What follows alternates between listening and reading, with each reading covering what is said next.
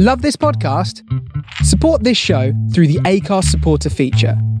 It's up to you how much you give, and there's no regular commitment. Just hit the link in the show description to support now. From What Goes On Media, this is Backstage With, taking you behind the scenes with your favourite actors and creatives in the world of musical theatre. I'm Mikey Worrell. Today we're going backstage at Her Majesty's Theatre in the West End, where Amy Manford can be seen as Christine Daae. Amy does two shows a week, while Kelly Mathieson does the other six, but they share a dressing room because they're never usually in the building on the same day. Here's our conversation. Amy Manford, welcome to the podcast. Thank you. Thank you for having me in your dressing room. This is this is quite sizable. It is quite big, but it's obviously for two different actresses. We share our dressing room and our costumes slide to each side so we both get our own little space, which is really nice. It's a decently sized dressing room. I can do a cartwheel and that's all you really need out, out of a dressing room. So. Let's start at the beginning. You were classically trained and you have a wealth of operatic experience. How did you end up in Phantom in London? It wasn't really a conventional audition process for me coming to the West End. Um, like you said, I studied classically. I studied at the Royal College of Music, and before that, I was at the Western Australia Academy of Performing Arts in Perth. Yeah, that obviously led me to London. And I thought I was going to go down the operatic route. And when I was about to finish my master's, I was having coffee with my friend Lauren, and she said, Well, have you ever considered auditioning for Christine? And I thought, No, I haven't actually, but that would make sense, wouldn't it? Just giving it a go. And one of the staff from the Royal College sometimes DEPs at Her Majesty's. So she contacted the audition panel and said, Look, I've got this girl, she'd probably be good for Christine. However, it was the very last week of the audition process, and auditions for Phantom usually go for about a month to sometimes a month and a half. So obviously, I was very late. Um, so there wasn't much hope.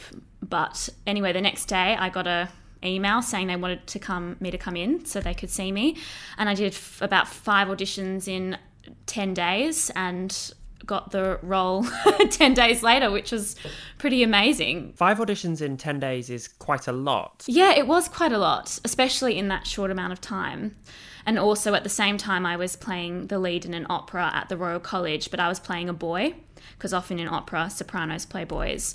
So I was desperately trying to learn the rep to play this deeper more lyric voice in the opera and then coming in for Christine being quite girly and having quite a lighter, flittery voice. So that was quite an interesting time.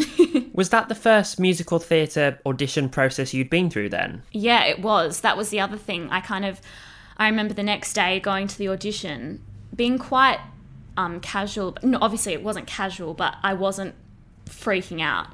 And then all of a sudden, before I went went in, I was like, "Hang on, I'm actually auditioning for a West End show right now." And then, um, yeah, it all kind of happened so quickly. But that was a blessing in disguise because I didn't have too long to think about it. So, what did they ask you to do? The first audition, I went in and I sung "I Could Have Danced All Night," but I ended on a higher note than it usually ends, just to show I had that range. And then Anthony asked me to sing a high E instead of a high C.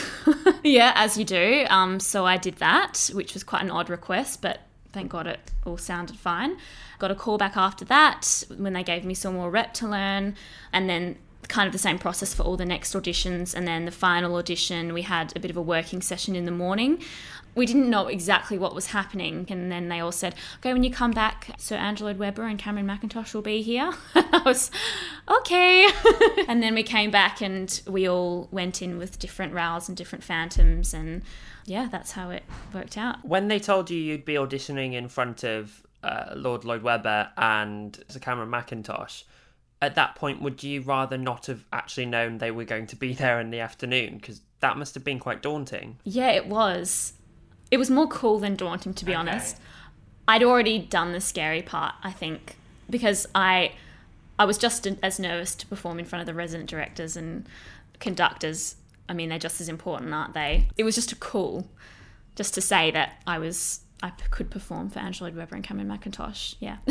and what did they say to you? What was it like to meet them? It was really cool. They were quite far back in the stalls. It was a proper movie audition moment. I walked out on the stage and the lights were so bright. I could barely even see anything.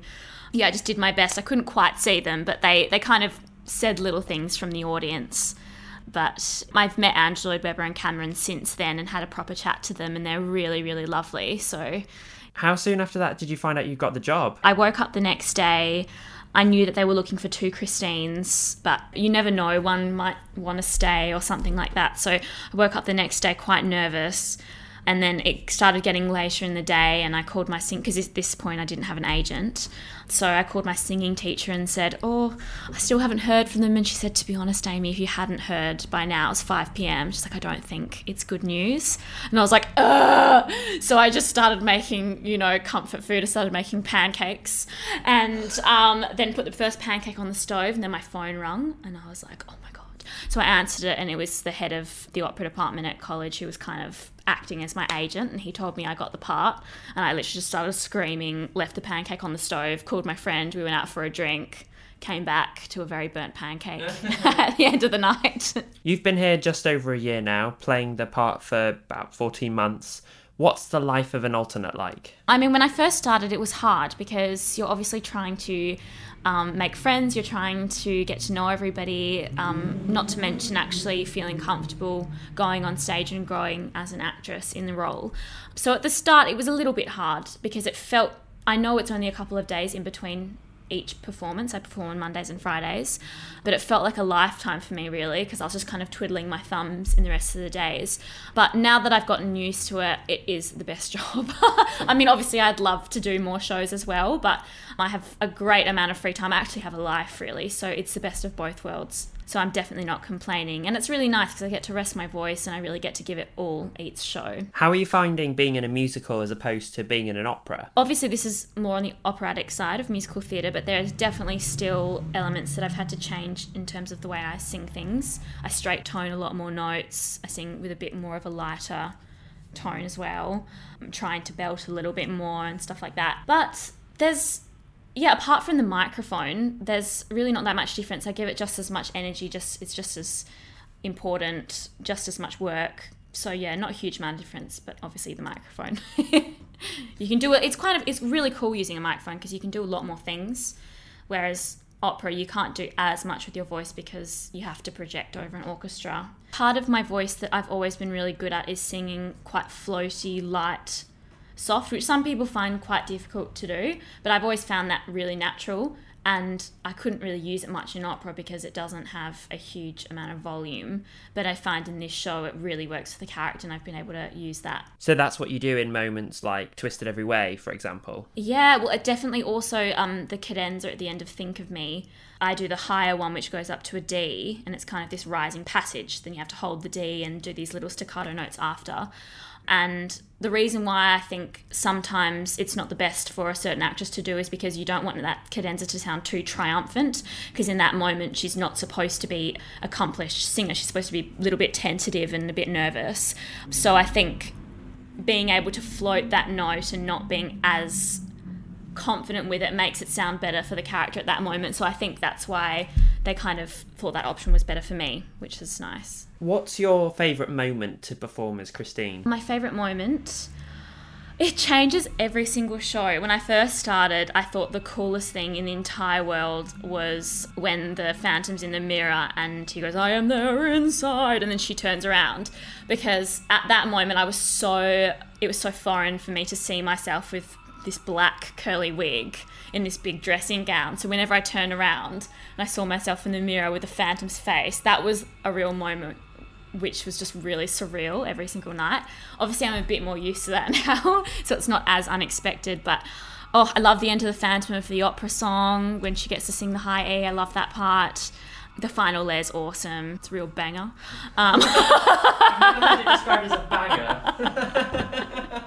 and then obviously wishing every Christine has a, a really lovely relationship with wishing because it can mean something to every single different person. Each person can draw their own personal experiences for that song. That's a really lovely moment. Ah, okay. So the bit before that song, when you have that beautiful string interlude before wishing you were somehow here again, that that's my favourite bit. Oh no no no! Sorry, that's my favorite part. Okay. Yeah, I can. That's my favorite part. I love think that. that is the best. Sorry, I that is my favorite part, um, especially because I used to play violin. Oh, I just love that bit. I'd love to one day play the violin and sing it at the same time. must be quite hard.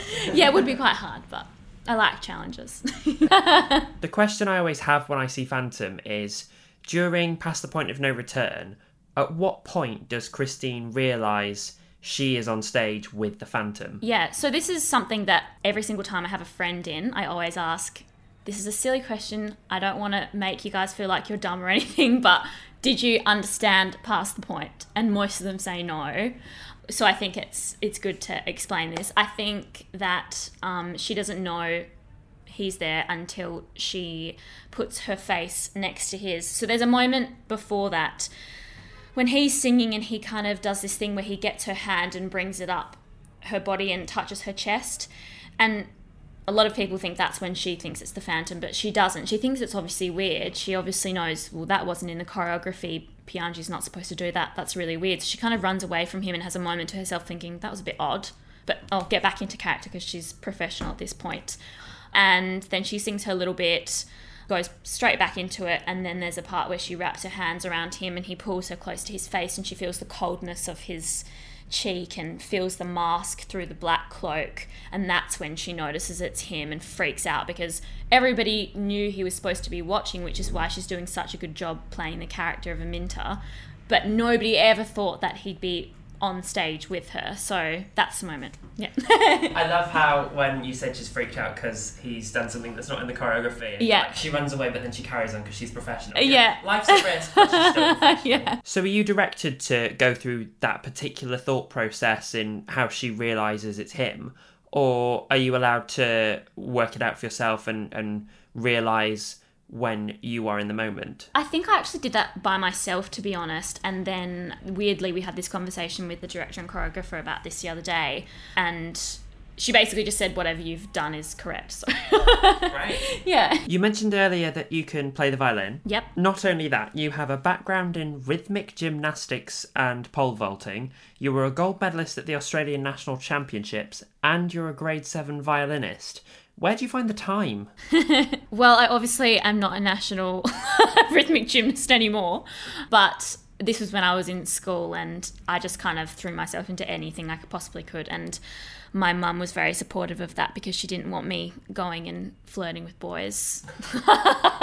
so she was happy that I was busy. but it was great because it's all, thank you, mum. It's all been really worthwhile. All those skills, I mean, I know pole vaulting's not going to give me much use in musical theatre, but I do say, you know, one day if I'm doing a role and the conductor said, I wish this character could jump over something with a stick, and I'd be like, I can do that for you.